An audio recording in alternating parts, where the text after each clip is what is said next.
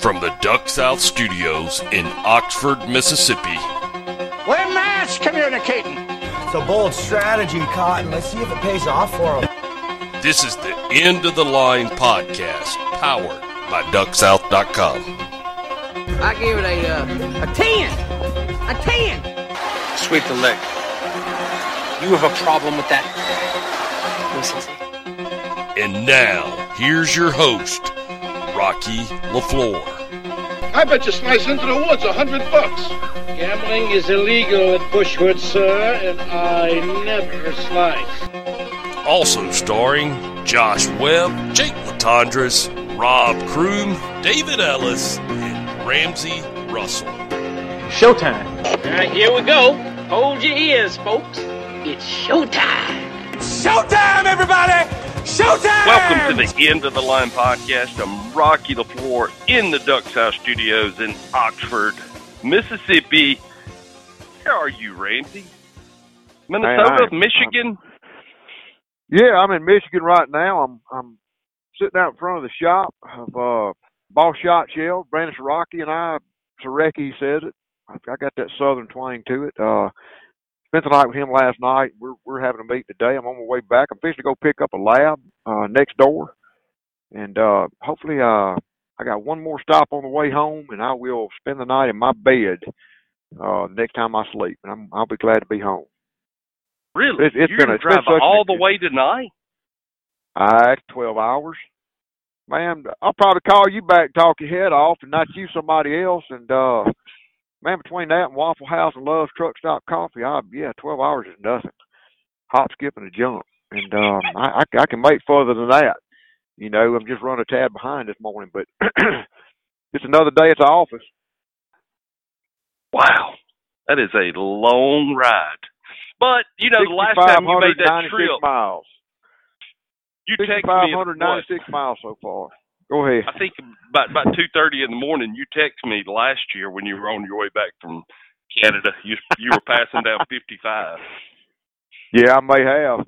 I don't think it'll be that long. It might be that long tonight. I may, I may, I, I plan on getting home uh, probably, probably, uh, probably around one o'clock this morning. When I, if I, if I had to guess, about one o'clock. And um, and it's funny because you know once once you once that- that magnetic pull. It's one thing when you head somewhere and you got time to kill, but the closer you get to home, man, the heavier my foot gets you know, and the, and the, and the, and the faster everything starts going by on the side. I mean, there's no stopping now. That momentum's coming. It's time to get home. And uh, but anyway, yeah, it's just nothing but another day in paradise, just driving. But man, what an incredible, what an incredible month it's been. Uh, and, and it's like I look back to hunting in Michigan about this time a month ago, and, and it's like looking back two years ago or five years ago. It, it's hard to remember and and and then you know Minnesota with Corey Loeffler, and and and then Saskatchewan and Alberta, and back to Saskatchewan, bouncing around freelancing, and then dropping down in North Dakota, and and you know, especially since you've given me this opportunity to meet with people and talk, you know, I've always heard these stories. I, I it, it's just it's it's what I really love about what I do is the people and their stories and just sitting around in the truck while you're scouting and the driving and, and sitting in the blind between volleys and or, or plucking birds and talking, you know, just the, the the people part is so but but having the opportunity, the platform to to record these discussions or parts of these discussions now has just has just given it a I don't know, a fresh intensity. And and I and I, I it, it's kind of given put me on a mission and uh 'cause all these duck hunters, you don't have to be uh the world's greatest duck hunter. I mean, just everybody. Jake said it a million times. Everybody's got a story. Everybody's got a perspective. Duck hunting is not one size fits all. You know, up here in this northern tier, hunting those big Canada geese is is a religion, and back home, we don't have that. You know, yeah, we shoot Canada geese, but it's not the same. And and and and so I, I just uh I'm I'm really having a good time doing this. I really I really truly am having a good time doing this. Well, I think I was going to say, and I wasn't going to interrupt you, but last year on your way back from Canada, correct me if I'm wrong.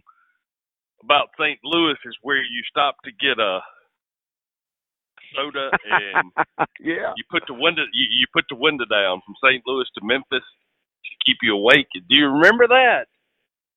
I remember I was going to stop. I stopped a. I, had not eaten, and I was going to stop somewhere around St. Louis and spend the night.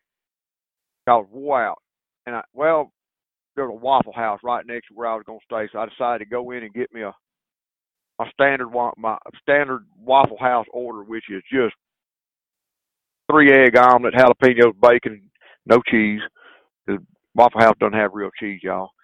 And uh and three eggs over easy on top of it. Mash it up, eat it, you know, like Popeye and spinach, I guess, because I ate that and drank a cup of coffee and perked up a little bit. And I asked for another cup of coffee, and buddy, I hammered down all the way home.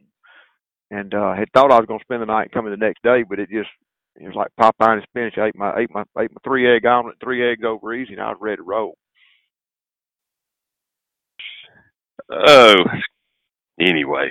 All right. So Ramsey, the one of the last conversations that you had before Nick Marcy's, which will be coming up soon, the outfitter that you hunted with there in North Dakota, you, you spent some time with Brian Mason.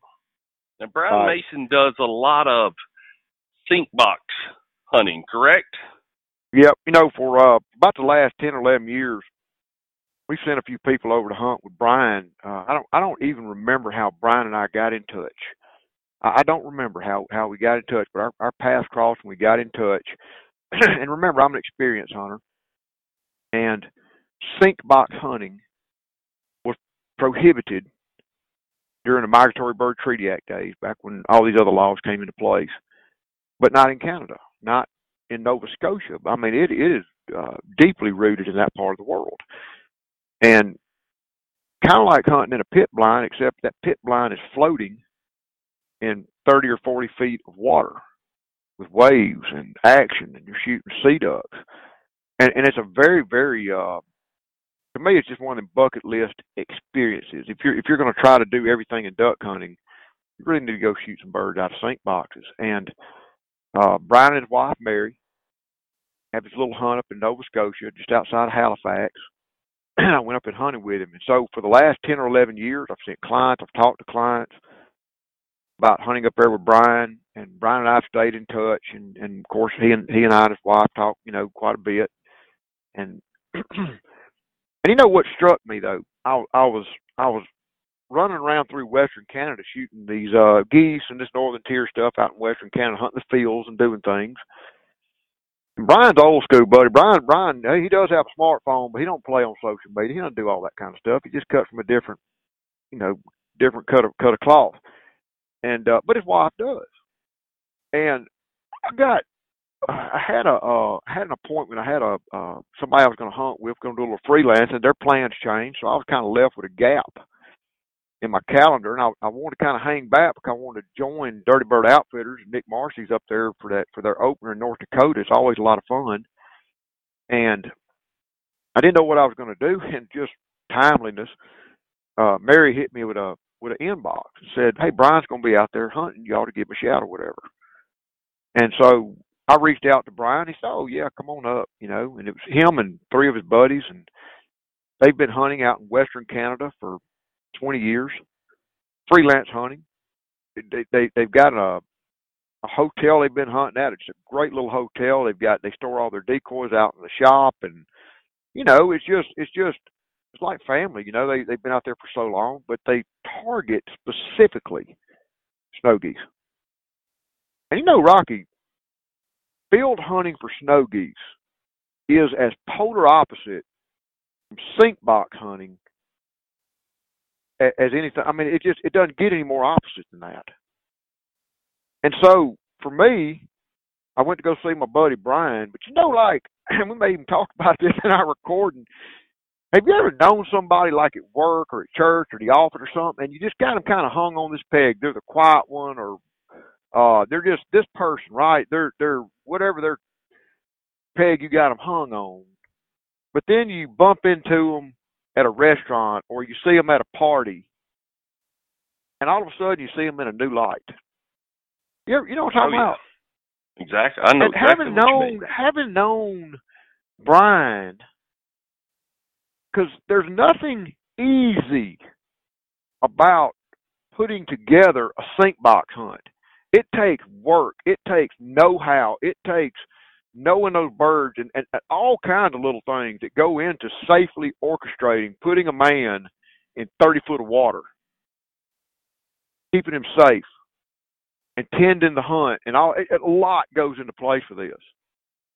And to all of a sudden flip over to the other side of the spectrum to go from due west to due east, or really vice versa, from east to west, and see him pour that kind of intensity into shooting whitey. And it was Rocky. It it was you know what I do for a living. Well all of a sudden the last week I'm up here I'm hunting with um I'm freelance hunting friends. And it was it was wonderful. It was so wonderful to get back to the roots why we really do this. And I've got to share this about these four Canadians I hunted with. Have you noticed that a lot of the a lot of the it comes up just kind of organically. Have you noticed a lot of the people we've met with and talked to veer off into this numbers game, this limit concept, this numbers thing, this this mindset that it, that is in a lot of ways perverting hunting today.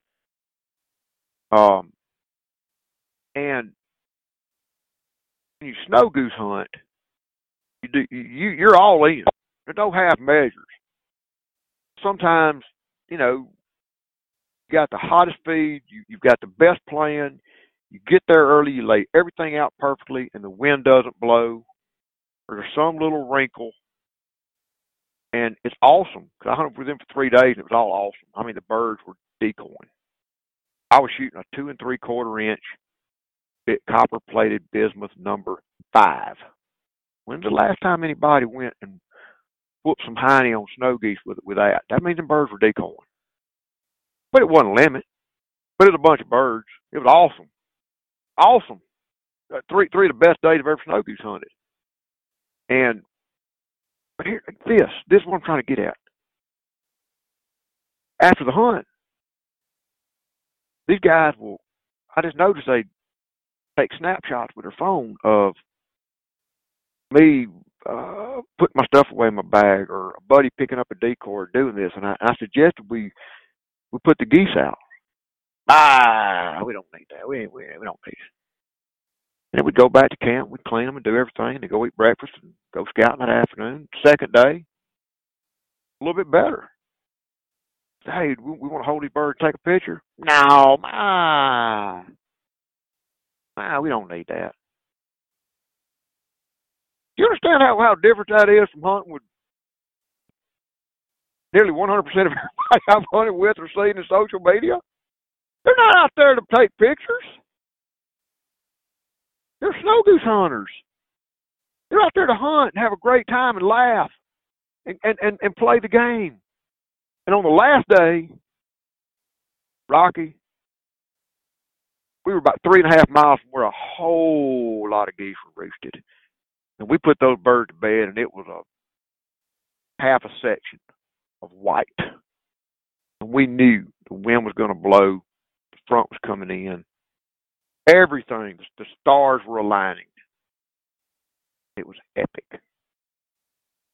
It was epic. You could look out three and a half miles through binoculars and see those birds coming up off the roost. In, in stages, step after wave after wave after wave coming your way. And we were on the one side of the section. And those birds would get over the other side of the section coming to us. They looked like escalator stairs.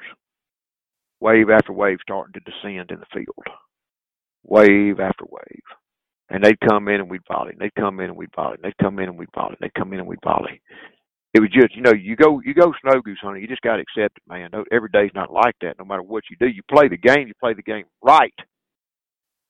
Brian knows the game. Sometimes the geese don't get the memo, blah blah blah. It's hunting. That day they did. That was that day. They did it. And on that day, I said, guys, I'd really like to have a picture with my new family. And they, they, they acquiesced and we took a picture. Just a snapshot. Nothing fancy. Just a picture because it was one of those days. And I just wanted to share that. To me, that kind of person that is not out there to take pictures and to prop up egos.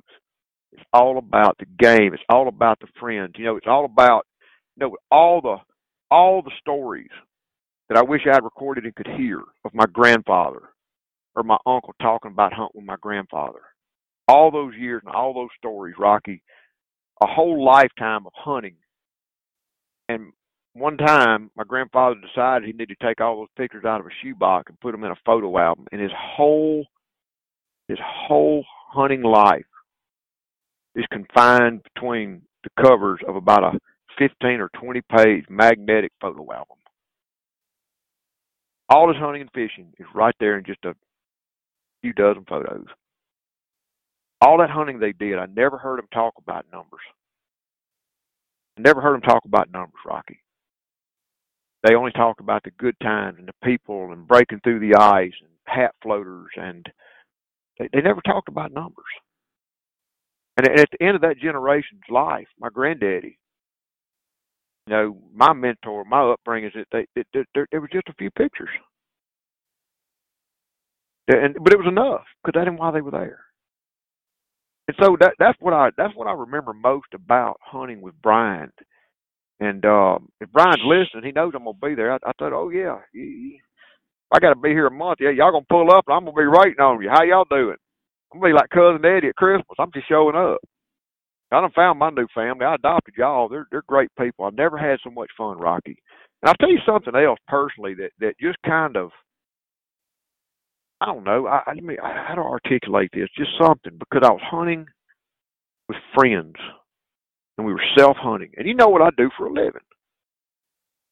And we would go and clean the birds because in Canada, if you're Canadian, you can go to the meat processor, and at the meat processor, you can process the birds, and they can convert them into sausage, smoke sticks, and because they're Canadian, not crossing an international border, they can take those birds home as sausage and smack sticks, and they can give them out to farmers, and they can eat them and whatever. Can't bring the birds back processed to the United States, but they could. And after we got that all sorted out, we would go eat breakfast. And this town we were in, practically every hotel and restaurant, it seemed like everyone is staked out by another outfitter. There's all these white trailers with logos, you know, very heavily hunted area. You kind of heard me and me and uh, Ira talking about that last week about all the knocks on the door. These people are getting, you know, getting a little bothered by it. But anyway, but hunting with my friends, sitting at the table, I wasn't in my business. You see, I was I was hunting with friends, and it, and it just it kind of struck me one day about the third morning that as hunters were coming in, filing in through the doors, I was kind of like on the outside of what I do, looking in, and that that was kind of interesting for me too. I, I don't know. I, I can't I can't explain it, but it it, it kind of it made me it gave me an awareness about what I do and who I am and how I might be perceived and how my clients might be perceived. It was just a perspective that I'd not really considered. You know, the guys coming in, high fiving, oh, bah, bah, bah, chest bumps coming in and dancing down the aisle, going to the booth. And the guys kind of coming in moping. You could reconcile it with the social media post of, of the logo out front. You can put two and two together why some guys were on cloud nine, some guys weren't quite there. It was just I don't know, it was just a very interesting trip. But but I felt like Brian, you know, because he was such a full spectrum, because I I believe that a Nova Scotia sink box hunt is such a bucket list experience to step back in time. past the, the Migratory Bird Treaty Act and hunt like those guys did. And he he touched a little bit on some stories about the old timers, how he grew up.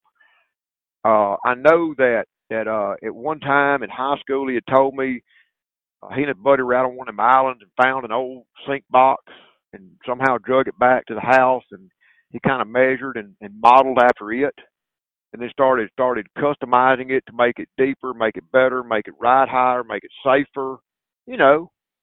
And uh but but it's it's it's in his blood, man. He's Nova Scotian. And and so it, it it's kind of who he is. And and I thought Right. that'd be a great conversation, but then you know, but to hear him, you know, to hear him jump back and start talking about the parallels between those opposite worlds of snow goose hunting and sink box hunting. Yeah, I, I thought it made for a great conversation. I really did. I, I you know, and I, I, I just enjoyed this guy. I always have. He, he's always just. Uh, anytime you get around uh, the right sea duck captain, the right kind of guy, you understand when you're you're fooling around in deep water hunting those kind of birds, Rocky. You're you're putting your life in that man's hands. It's a demeanor. Right. He, he he's soft spoken. He's serious. He's a thinker. Oh, he's fun to be around, and he is a, evermore a good shot. Don't get me wrong; he's all that. But but it's just his personality that that is always I've, I've always uh, respected. You know, and so yeah, I thought it made for a great conversation. Well, we need to. I, I- I'll say this: I hadn't heard but part of it. I've listened to. It's about a 31 minute conversation. I think I've listened to about 16 minutes of it, and man, it's really, really good. All of them have been good, though, Ramsey. It, when you're able to sit down face to face, you're able to read body language, and you've already spent time, probably that that day before you record an interview, you're you're able to go into a lot more depth with the people that you're Yeah. interviewing. Yeah. So But you know, it, it it's a you're you're right because you know when Brian and I are talking, there's two duck hunters sitting in a hotel room. You know, and and and and or, or two duck hunters, another conversation, two duck hunters sitting in a hotel, or two duck hunters sitting on a back patio, or two duck hunters sitting in a hunt lodge, or two duck hunters sitting around the dinner table. You know, and and it's and it's just uh, I love those conversations, and I love uh, like Jake says, everybody's got a story, and, and I love that part of it. You know, and it, it's what it's what I love so much about these trips. It opens my horizons. It opens my mind. It makes me a better hunter. It makes me a better person to share times and share stories with people. And and I hope uh, I hope the guys listening are, are getting something out of it. I'm I'm raw at this. I'm trying, you know, but I hope I hope guys are enjoying it. And and I I I would tell anybody, you know, if you if you know anybody or you got a topic or a story, uh, and I, I've, I've got a whole lot of them typed up in my in my iPhone. I want to I want to talk to, but I'm always looking for another, you know. And um, and, and I I would hope that that anybody listening, uh, you know, hey, it's a team effort. You know, by all means, steer steer it somewhere, and we'll we'll try to go and talk about it too. You know, because all you know. It's so, man, the world is so much bigger than our backyard. And when you start talking duck hunting, it's not one size fits all. It's much, much bigger than that. The different cultures, the different regions, the different call styles, the different hunting techniques, the different species. It's all very, very different. And and, and that's what I, I, I really love about it. I just love that. And and I and I just wanna I just wanna help share that story, the full story of duck hunting, with, with anybody that cares to hear it. Well, Ramsey, like I said, I've heard about 16 minutes out of the 31, and it's it's pretty doggone good. We need to get to that interview now. This is Ramsey Russell, GetDucks.com. It's duck season somewhere. It's late September and I'm in Saskatchewan chasing snow geese with a longtime friend, Brian Mason. Have y'all ever have y'all ever known somebody like maybe a coworker and you've known them a long time and you see them at work every day? Maybe they're the shy one or maybe they're the nosy one or maybe you know you got them hung on a peg. They're just somebody you've known a long time. And then you go to a Christmas party and you see them dancing on the table with a lampshade on their head. And, and you realize there's more to this guy than, than you've known a long time. Well, that, that's kind of where I'm at today. I've, I've been chasing uh, a lot of birds up here in the northern tier, and I was invited to come uh, here to Saskatchewan and join my friend Brian Mason. He and his wife Mary own GoldenEye Guide Service in Nova Scotia. I don't know for how long, but I'm going to say for about 10 years, we've been referring our guests to them to experience genuine, bona fide Nova Scotia sink box duck hunting. So even though we're out there shooting snow geese right now in Saskatchewan, that's that's not the topic of the day. I I really uh, wanted to take advantage of the opportunity of spending some time with Brian to share with y'all the experience of old school, down and dirty sink box hunting. Brian, how are you? Good, sir. How are you? I'm doing good. You know, uh, you really are kind of that guy with a lampshade, you know, out there today because I, I mean, you know, when I when I met you in Nova Scotia, that was like a Canada unto itself. We're out here and just as far as the human eye can see, there's barley fields and pea fields and snow geese and all this kind of stuff. And Nova Scotia's not like that. I mean, it, it's evergreen trees and rocky shores and deep bays and seafood. If you want seafood here, you eat some kind of rubber shrimp from Thailand. In your part of the world, there's lobster and, and all that good stuff. And uh, but I've really enjoyed these last few days. And what to, to kick things off, tell tell me what sink box hunting is. Explain sink box hunting. Sink box hunting is an old tradition came from the market hunting days uh, back, well, probably in the 1800s. And they uh, had this little box made out of boards back then because there was no plywood around. And they put a heavy weight on the bottom of it, weighted it down so it was pretty much level with the water. And then they put their decoys out around it. And then they kind of developed it from there that they put wings on it to kind of stop the wind chops from getting too wet and whatnot. But in the old days, if you got a real heavy wind come up, you were going for a swim. Yeah. so when I started it, they uh, said, "Well, I can't take my clients out there and have them go for a swim, especially in the North Atlantic in December." And uh, so I put a platform around it, filled it full of styrofoam, and we kind of went from there. We went from the small ones, and back in the olden days, you set in the thing cross-legged. It wasn't much more than maybe two and a half feet high, maybe close to three feet, but no more than that. And uh, so you were pretty cramped in there. And but now the ones that I use, I've built them. There's a two-man one that we use, a one-man one, and uh, you can sit down on a nice level seat and pretty much the only thing sticking above the water is maybe four inches of the float that's around the box and your head if you set up straight. Oh, and uh, it, it, it's it's a it's a deadly way of hunting. Imagine, guys, imagine imagine standing in the water, uh, surrounded by you know protective walls, kind of like a sunken bathtub. I don't. How deep was the water we hunted that day? Thirty feet. Thirty feet. Thirty feet and you're not, you know, no, you're hunting uh, scoters and longtails and eiders and, and different species of birds that don't come in from way up high and come down. They fly about a foot or two off the water. So you're sitting looking, as you're seated in that sink box, you're looking right over the chop and you're looking for birds coming in and they're not coming in little, they're coming in fast. And, uh, but, but you're, you're literally immersed in the bay it, with these birds. Uh, Brian, how long have you been doing sink box hunts? Sink box hunting, I've been hunting off and on since I was a teenager, but I built my own when I became a professional guide, a licensed right. guide, back in about 18, 1988. But it's not just a. It, so it's not just a guide thing, though. I mean, it, it, like I know, uh, meeting with these Nova Scotians we're hunting with right now, your buddies, they sink box hunt. Just they grew up sink box hunting. Yeah, some of them grew up sink box hunting. It's a thing. Yeah, it's a thing. It's uh, it's not a big thing anymore because it's a lot of work to put one of these out, and so a lot of guys just want to go out for a few hours in the morning and shoot some birds and then go home. These boxes here, I I set some of them out. They're out there for weeks at a time And then we have some uh, portable ones, smaller ones that we use that we can put out out of, out of a boat and uh, put them out there for two or three hours. But you've got to put a lot of steel in the bottom of them. We put a lot of steel balls and pieces of steel plate to sink them down to get them down to that water level. Well, that was a crazy thing. I remember when I when I showed up years ago to hunt with you and Pete.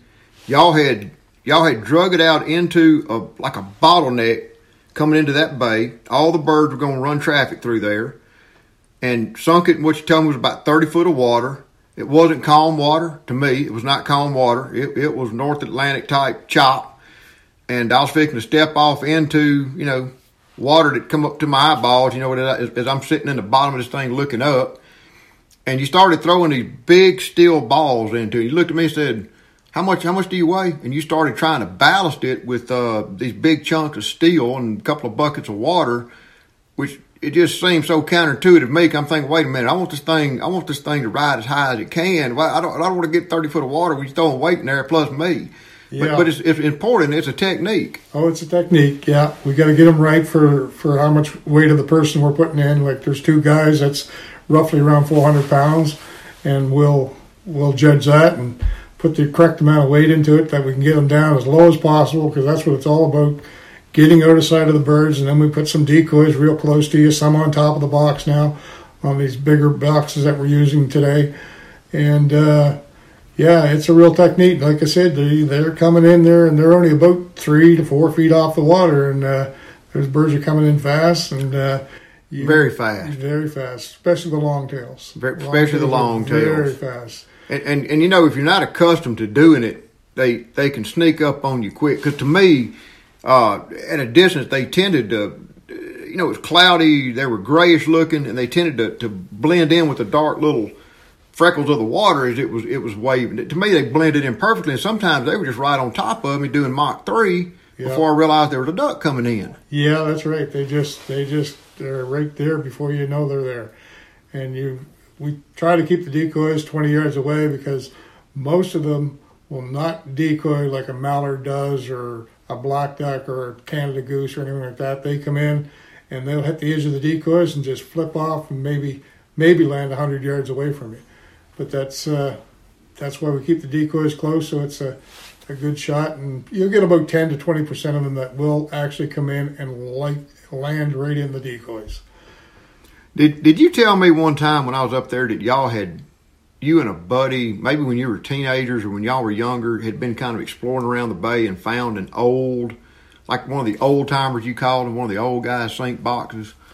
Yeah, that's correct. We uh, we found one. Uh, a friend of mine found it and called me up and asked me if I wanted it. I said no, not at the time. And uh, then he took it to an older fellow and he had uh, fixed it up and uh, fiberglassed it, make it, and he used it for one season. Then I ended up buying it off him, so I still have it. It's up in the storage area of my barn and it's still there. And like I said, it's only a short box, and uh, but the way they built them it was quite comfortable. I mean, you sat in there kind of cross-legged, but it was it was fairly comfortable. Mm-hmm. And uh, uh, the only time it wasn't comfortable was when you're getting water in on you. Yeah, from sure. The from the wind chop. But, Those uh, guys must have been a heck of a shot because you know, um, like hunting out of a layout blind, like we've been doing here, it, it is if you've never done it, it's different because you don't have your feet under you. Yeah. You know, you're swinging just from the hip up, but to be sitting cross-legged in chops or rollers or waves yeah. and shooting a bird doing Mach three, you know, to your right, that that must have been a heck of a shot. Yeah, they uh, and well, like I said, they were market hunters too, so they were living with you know selling right. selling those birds. They were. Know? Was it the same species of ducks? You think back then were they were they hunting the same species they of were, ducks then as they now? were. They were Ramsey. They were hunting the same species that we hunt today. Scoters, long tailed ducks, the long tails, the three different scoters, yeah, and the eiders, you know, and uh, and they ate yeah, them, and they ate them. They ate them. My wife's got recipes that, uh, yeah, you, really you, you would never know if you just tried to bake one. You wouldn't want to walk into the room. You want, really want to eat it. yeah. And, uh, but my wife can really do them upright. And, like just an example, what what would be one way she would cook one of those ducks? Uh, she does. I've, I've, I've, eaten her food. She's a very good cook. Yeah, she is. Uh, you marinate these. She'll marinate these things in a bowl and milk. Uh, take the breast meat off and chop it up and put it in buttermilk and let it sit in the fridge for about 24 hours to 48 hours, depending on when she's going to have that meal. And uh, then she'll do them like in a stir fry uh, type of thing. Mm-hmm. And uh, it's uh, very good, served over noodles or rice or even potatoes. It doesn't really matter what you serve them with. And uh, you would never really know that they're a strong tasting bird. What were growing up, growing up in Nova Scotia, and I'm thinking about the sink box type. What were some of your influences, or some of your? Did your dad hunt? Did your did the locals in your town hunt out of sink boxes? Was that kind of the way we did it? Yeah, my uh, my grandfather hunted out of a sink box, and uh, that's where it came down. And uh, I was always just kind of interested in it as a kid. I guess running around, you know, playing and played in them in the summertime. You know, they set it in the backyard or wherever they were down on the wharf, and uh, just got interested in them. And when I became a teenager and was able to go hunting, and uh, and that's when I uh, experienced my first one, and uh, it was pretty cool. It was pretty pretty awesome just to hunt it. It's uh, which I don't get to do a whole lot anymore because I I'm running clients out of most of the time. Right. Well, that's that's what we all do anymore. It seems like what what the world thinks of is one thing, but what we actually do is something else entirely different. I get that. Totally. You know, when I came up, um, for me to to come up and climb off into a sink box like literally stepping back into history. You know, and it's the closest thing to going back to those days uh, that that I could have imagined. Just just the technique, the experience.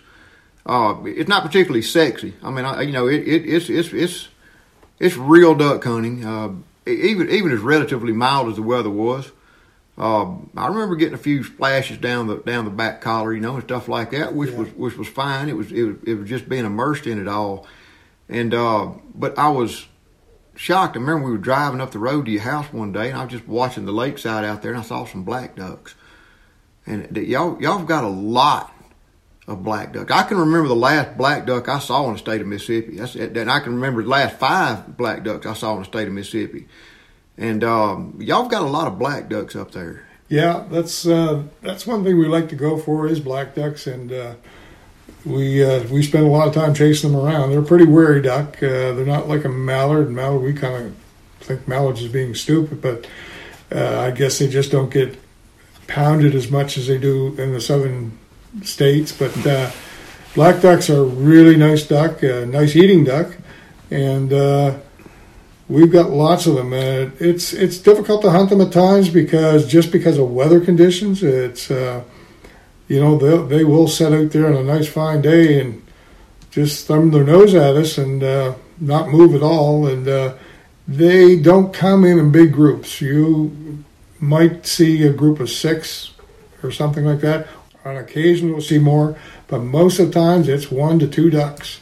Mm-hmm. One to two ducks, and uh, I don't know why, but that's the way they like to travel. Even though they'll come to the same spot to feed, they'll uh, they'll come in one and two, and it's uh, it's a lot of fun. Uh, we hunted those by, by ways that were just a little more uh, familiar to everybody. You know, hunting from the shore, hunting from from uh, rock piles, hunting from different ways. They, they don't decoy into those sink boxes. They don't decoy into the sink boxes. We have shot them out of the sink boxes when uh, we get uh, ice later in the year. Um, you get an early freeze, and the, and the little edge of the bay will freeze up, and for some reason the ducks will just come out to the open water, deeper water, and they'll kind of pick up little things off the surface of the water, but uh, they don't really feed that much out there. They're mostly in the shallow water, same as a mallard. You know, they're a puddle duck, and uh, they will, you know, we like I said on occasion we will shoot them out of the sink box, but we don't set up for them out of the sink box. It's uh, it would just be a long day looking at the sky, Right. If you're That's all about those sea ducks and divers. It's all about the sea ducks and divers, and the and the uh, black ducks we hunt uh, in the marshes and and shallower water. Mm-hmm. Yeah, for sure. all the all the movies I've seen and uh, History Channel and all that cool stuff right there. You know about the Titanic. I, I I guess you know. Yeah, everybody knows the Titanic sank. Everybody knows there weren't many survivors. Yada yada yada. Leonardo DiCaprio died. The whole works. But uh, but you know, I, it never occurred to me to, to ask myself where did the rescue come from. I just said I guess they came from England. I didn't know where they come from, but I was I was I was to me it was kind of cool to come into Halifax and we were talking one night at dinner, and and we started talking about it. And he said, "Well, they're all here." And there, how, how many cemeteries are there regarding to the Titanic people? There's at least two that I know of, and there Yeah. may be more, but not you know. I, I don't. I'm not that big into the Titanic. I knew about it, uh, grew up knowing about it, really. But uh, yeah, the uh, majority of the people were taken to Halifax, uh, especially the bodies, especially the bodies. Yeah, Yeah, they, that's where they were. So that would have been like the uh, Canadian Royal Yeah, Navy or uh, all, all fishing boats. Fishing boats boats. out of Newfoundland, fishing boats out of Nova Scotia. You know that were out there fishing. Uh, at that time would be the big commercial fishing boats, but they weren't that big. They were probably only maybe a sixty or eighty foot boat, Mm-hmm. and uh, you know that would be fishing. You know, and I'm sure I'm sure fishermen out of Gloucester, Massachusetts, picked up bodies. yeah, You know, because they're all in that that area. all in that, at tidal flow or at that- whatever. that Yeah. time, yeah, yeah. Isn't that crazy? Just what what a world it is. And, and am I right? Am, am I am I- confused that that the uh, the Acadians, the folks that got pushed down to uh, to Louisiana, they originated in Nova Scotia originally. Yes, they did. They originated in the Annapolis Valley. And what ended up getting them moved from Nova Scotia to Louisiana? The British, The British yeah, kicking out the French. kicking out the French. Yeah, Yeah. poor French. Yeah, poor French. Yeah, yeah, no, that's that's what it was. It was uh, during the wars uh, back in the 1700s, and uh, yeah, they uh, they figured that that was the best way, and they uh, a lot of them ended up in Louisiana and places like that. and they flourished. Oh, big time. You know Big what? time. What shocked me, having come to Canada for a, a, a long time before I went to Nova Scotia. Again, you know the grain fields and the agriculture and the prairie and historical bison references and things of that nature, but how not the same cover type trees and rocks and shores, but how similar South Louisiana and Nova Scotia really are. I mean, it's it's just it, it's uh it's right there on the ocean. It's at saltwater, the fish and the commercial fish and the crab and the lobster and uh, all. I mean, it's just very very similar Very to, similar. to South Louisiana. Yeah, yeah, very similar. Very similar. We did all the same, pretty much all the same things. Well, we lived off the land, Yeah. and and uh, some of us still do. I, I live off the land as much as possible. Well, Joe, You know? Joe was telling me this morning that growing up they never ate beef. They ate, No, we ate wild game, which would have been deer and moose. deer, moose, bear, Yeah. and uh, I still eat all the same things. Uh, my freezer. If you come to my house, I've got two freezers. My wife got her little beef freezer, Uh huh. and then I've got the big game freezer. yeah. and uh, you know, and the only beef we eat was probably we probably eat about maybe ten percent beef, but that's about it. Uh, You know, when it comes to our meat supply, it comes out of the it comes out of the woods or out of the air. There, there was something. We came out at a boat ramp one day. We came out. We had launched a boat. We shot some ducks. We came out and hanging on this net were a lot of fish fillets. You remember that? It was, just, it was just like an acre of fish fillets. Yes, And I asked you about it, and you said something to Mary, and, and it was a very traditional dish, and y'all cooked. What was that? that was codfish. And it was- Codfish. and it was salt cod See, it was salt cod for Oh, yeah. sure. Oh yeah, And she cooked it. Yeah. Uh, my gosh, was that a comfort meal? It, it was uh, fish and uh, potatoes and cream, and yeah. I got full as a tick. yeah. And it was delicious. And the next day, I think I drank five gallons of water. yeah, you sure, you sure, so thirsty. you sure did.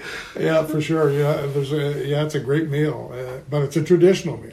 I mean, Right. that's that's what they grew up on from the time they landed in North America. You know, that's and that, and actually that's what uh, you know. It all started with the fish. Yeah, That's right. Sending it back to England, Send it back to France. You know, the French and the English. That's what they came for. They came for the fish, and then all of a sudden it was the fur and the lumber. You know, and it just graduated from there. Duck, duck hunting's still big in Nova Scotia. Yes. Yeah. Yeah. Yeah. Here, here's something. Uh, I've got a question for you. Getting back to you know, uh, hanging somebody on a peg. You know this guy this way, and all of a sudden you know him some other way. What? I, I've been all over the world. I've hunted a lot of ducks. Yada yada yada. But you know, it, it's not the bag of tricks. It's not. It's not all the gimmicks. It's not the latest greatest. It's not this or that. To me, whether you're hunting a mallard or an eider or a red crested pochard, th- there's so much similarity that, that really, you know, one of the best start and wind ups is the fundamentals, just the ba- bare bone fundamentals. How would you, because it's such different worlds, sink box hunting versus snow geese. Because guys, look, let me let me just say this real quick. Brian and his buddies have been coming out to Saskatchewan for 20 years, specifically targeting whitey. Uh, yeah, woe be unto the Canada goose or the mallard that, that, comes into the white spread, but these guys are snow goose purists, and uh, getting them on the deck is, is just their game. But but Brian, I just I was curious today as you were uh, executing the plan and getting the lines laid out and getting us lined out on what to do to, to hatch his plan. What what do you observe as just common fundamentals uh, between what you do out of a sink box and what you do out here in the Western Prairie? The fundamentals are pretty much the same thing. You you scout the birds, you see what they're doing, and then you do what they do. That's right. You just put them down the same way. You put the decoys down the same way. I've I've been with guys that hunted, and uh, we've gone out to hunt black ducks, and we've got fifty decoys out. Most times I hunt, even with my clients, I hunt with a half a dozen decoys, mm. maybe twelve. Because that's what you see because the fox do. That's what the fox does, so that's what you do. Right. And uh, it's the same with the snow geese. Same thing. It's just that that that very simple thing. That you know, if, if you if you'll get out there and scout and get to know the resource you're hunting, they're going to draw the lines. All you have to do is color in between them. Yeah, for sure, for sure. And one thing that I can say about scouting is a lot of guys don't do. A lot of guys scout, but what they don't do is they don't look in three different or four different directions at those birds to see exactly what, what they're doing. Where they're coming, where yeah, they're going, why yeah, they're there. Exactly. Yeah. If they're on the ground or in a pond, why are they in that corner of the pond? Is it because of the wind, or is it because of feed, or you know what? What is it that that they like about that corner of the pond? Why aren't they all over the pond? You know. Right. So you look at it and you look at what's there and you just duplicate it. I see it. It's just that that's just that simple. Now here here's a good topic, last topic of the discussion because uh, I found this very interesting yesterday at lunch. Uh, we we got to talking about this. You're as an outfitter, you as a hunter, me doing what I do, me as a hunter, and we're up here in Saskatchewan, and uh, there's an outfitter in every single hotel there's white trailers with, with different logos running up every highway, scouting all these fields. Uh, scouts running every which way. It, it, it, it's kind of crazy. And this has been a real common theme uh, for the last several weeks. Uh, Minnesota, Michigan, Saskatchewan, Alberta, back to Saskatchewan, now talking to my Nova Scotia outfitter. And, and it's, it's this concept of, quote, limit, unquote, you know. And one thing I've really really enjoyed about the last couple of days hunting with y'all is that we're just out there having a good time. The, the, the number one agenda, make a good game plan based on our scout, and then have a good time. Yeah. You know, and, and, and it's, it's like, and we're, we're, we're killing birds. Yeah, we're killing birds. And, and that's, that's what it's all about to me anyway. And I've turned down clients when I first started. I've turned down clients if he even mentions how many times I'm going to kill my limit. I'll say, well, I can't guarantee you that, so maybe you better phone somebody else. Yeah. And I've done it. And we kill limits. We do kill limits, but we don't kill limits every day. No. And I had an old guy with me for years. He came with me for years. And he said, You can't produce birds. He said, no. You just got to fool them. Yeah. You know?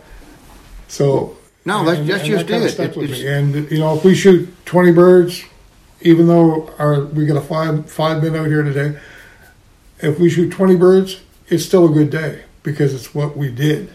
That's right. It's how you play the game. 20 birds. That's right. I don't care whether you fool 100. You can have that much fun too, but it's it's about playing the game. I agree.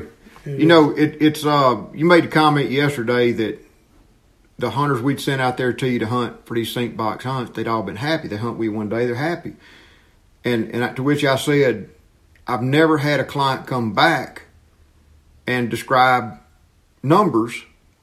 They, they were happy, but I, I never asked how many birds they killed. They never said how many birds they killed. They just had a great time. And, because it's an experience hunt, Nova Scotia is different than, say, uh, I guess the mindset for going to Canada, the mindset for going to Mexico, the mindset for going to Argentina. It's an experience hunt. It, yeah, it is. It, it's it's totally different.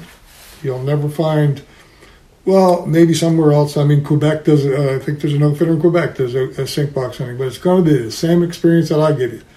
It's it's just uh, something I don't know. You just can't grasp until you do it, and then you understand it. Right. right? But uh, yeah, it's not about numbers, and, and like you said, people don't ask about numbers. Most people don't ask about numbers that come No. with me. No, It's it's it's they they don't because they're there. They're there for a very specific experience. They're, you know, and there's so many facets. The, the way they hunt in the Midwest versus Mississippi versus Louisiana versus Nova Scotia versus Western Canada. I mean, you could spend the rest of your life chasing the different call techniques and blind techniques and hiding techniques and hunting styles. And to me, every everyone's important. It's just an, another page in this big, beautiful book of duck hunting. yeah. You know, and, and I, I just sitting there at the restaurant, you see some guys coming in, jubilant, and you know, walking five foot in their in their boots, and you see some guys coming in, they're moping, they're dragging their feet, or something. So you know they didn't, but you don't know how did they not fire a shot, or did they just not get their limit? Yeah. You know, it just blows my mind. You know, it's a six duck limit, and if if you come up too short, big deal. It's two ducks. Yeah. Did you have fun? Did you play a good game? Yeah. You know, and more important, did you learn something? Did you make yourself a better duck hunter? Did I've just had I've just long story short, I just enjoy doing what we've been doing, and I- and I wish I could encourage people just to let go of the ego and go out Yeah. and play the game. Yeah. Play the game because that's what it's all about. It's all about fooling that bird. And that it, it's like fooling a big buck. If you fool him, I, I've deer hunted for all my life since I was able to. And if I fool that big buck, even if I don't get a good shot, because I do hunt with a bow, even if I don't get a good shot at him, and he gets away, I fooled him. I That's got him in my zone, and I could have killed him. That's exactly Yeah, right. But it's an enjoyable thing, and just just play the game with those ducks, and you'll end up having an experience that you've never had before in your life. To to the average guy that might be listening that has grown up hunting in waist deep water in Mississippi or uh, something like that, what would you tell him about coming to sink box hunt instead of what to expect in terms of preparedness or what what's going to be just real different? Just 'cause you've talked, I know you've dealt with thousands of hunters uh, over the last two or three decades. You've done this. What do you see being the, you know what I'm saying? What do you want to fish for? What, what's going to surprise them? What do they need to really maybe pack in their ditty bag that they don't have normally? Lots of good dry clothes. Good. All right. Yeah, you uh, you pack some good rain gear, and you'll enjoy yourself. All right. Yeah. That, that, y'all hear that? Pack your, pack your rain gear, guys. Yeah, pack hey, your rain gear. Brian, thank you very much. Everybody, thank y'all for listening. Uh, we keep these stories going uh, at Ramsey Ramsey Russell Get Ducks Instagram storylines. Uh, check out the great hunts we've been having up here in Canada with Brian, Nova Scotia sink box hunting. It's really not duck season somewhere until you've been everywhere, and I really think just for sheer experience, everybody should add that to their bucket list. That was a heck of an interview, Ramsey. I, I appreciate you taking the time after that hunt was over with to sit down with Brian. Yep, I'm, I'm glad y'all enjoyed it, Rocky. It's, it's uh, he's a good dude, man. He is he is such a good guy, and, and I would tell anybody if you want to go sink box hunting, call him, call me, just go. It, it's it's such a beautiful and unique part of Canada, and and he is such a great tour guide. I mean, you know, I'm saying not really a tour guide, but but it, it it's just uh it's a beautiful part of the world. When we think Canada, we think barley fields and golden fields of barley and out to the horizon, and you go over there to Nova Scotia, and it's totally different. You know what I'm saying? And, and but but it's a it's, it's like stepping back in time, and uh, he and his wife Mary will take good care of you, no doubt. Hey, Ramsey, real quick before I let you go, what's on the horizon? I know that you've sat down with, at this point, You've sat down with Nick Marcy's, and you've also sat down with uh, Brandon Siraki there at Boss Ammo. Um, Yep. what Yep, what's on the horizon with- past that? Uh, I've met with both those guys. The next couple of guys I, I want to meet with, I'm I'm I'm going to meet with uh, I'm going to meet with Jeff Foiles. Y'all have heard a lot about Jeff Foiles' story, but I want to sit down with Jeff. I, I I'm just just getting back right now from this travel. Uh, it is it is profound the impact that his story and along with Ryan Warden's story that their story on End Line podcast had on the hunting community. And I didn't know some of these guys I met hunting with uh, uh, until just a week ago or whatever, you know, till I met them. And and uh, it, it's really amazing uh, the the narrative or the or the, the the way of thinking, the mindset that they've created. Um, I just wanted to meet Jeff. I, I appreciated his story. Um, I'm also going to meet with my old friend, and um, I'll call him a mentor of sorts because he, he's had a lot of a lot of influence in my life. But but he's also a very close personal friend, Mr. Terry Denmon. Um, I'm gonna hit it from a different direction.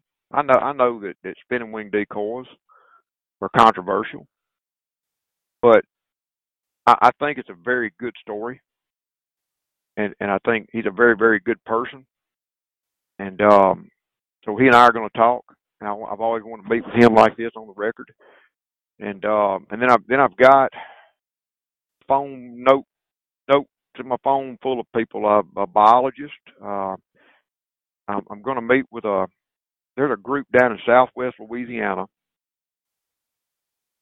and we were going back and forth. Somebody contacted me via social media direct in, inbox, and to make an introduction to a biologist down there. And I finally asked the guy, well, "Who are you? What what are you? What, I don't understand where you coming from with all this." And he's he's a concerned concerned citizen. Concerned about the future of waterfowl hunting in Southwest Louisiana. And he and some other men are, you know, where the Louisiana Department of Wildlife and Parks budgets stops, they're picking up the slack on some very, very uh, ground cutting, or groundbreaking, some very interesting white fronted goose research. And I'm, I'm looking forward to meeting with this biologist about that. Uh, there, there, there are things afoot, you know, that that makes you wonder. And and already not having met with this guy, a lot of my understanding of it, I believe to be an error now. Uh, maybe I misunderstood some facts and and and I think he can shed a lot of light on it. And then I've got I've got um I don't want to I don't want to tip my hand too far out, but I've I've got some I've I've got some other important I've got some other meetings with other hunters, with uh, government officials, both sides of the border, with um, biologists uh, that are that are subject experts.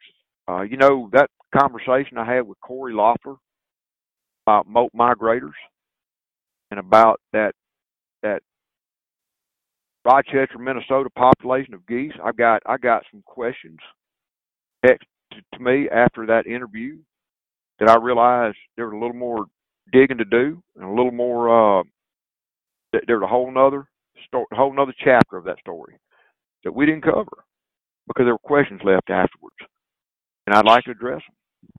You know, what did hunters have to do with specifically what did hunters have to do with it? And specifically, who and how did they take those birds and make what we have now in the northern tier for big Canadas? So there, there's just some other things I'm chasing down. I've got a, uh, I, I've got probably one of the foremost wild game chefs. Um, very, very knowledgeable, very, very well written. Got some very, very good books. Uh, he'd agreed to meet with me and, and I'd like to maybe even fly out there to California and meet with him so I could sample some of his food. You know, we we've talked in the past about how so many people now. What do you do to all these Canada geese? So many people make meat sticks and jerky, which is great, but come on, there's got to be more to do to it than that. You know, and and and without without without being a French chef and having a, a, a sous chef at your side helping you cook a five hour meal, there's got to be better ways, you know, to prepare these birds. And um, I know he has shared some stuff with me over the years that made me look and think about cooking duck in a whole new light. So we're just kind of all over the board with this duck hunting, and and you know it'll be. Uh, I'm I'm hoping to have a couple of recordings out in uh out in Utah next month. I've got I've got a recording with an outfitter in Ontario next month. Um, and so we'll just see where it goes. I, I've got I've got I've got a list full of stuff. Well, a lot of excitement around this kind of episodic series with you. I, I'm telling you, the feedback that I'm getting is is unreal. And I knew that if you ever decided to do it, man, it was going to be big, and it it is becoming big really fast. Because I, I just know I the mean, I conversationalist that you are, and the way that you look at life from a relationship standpoint. You, when, whenever you look at life as as building relationship with others, you can really go in depth with what you're talking about. If you live a life that Mm-hmm.